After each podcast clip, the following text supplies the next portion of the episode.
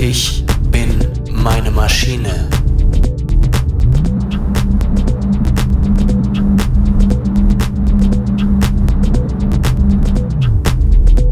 Vierhundert Hertz und ich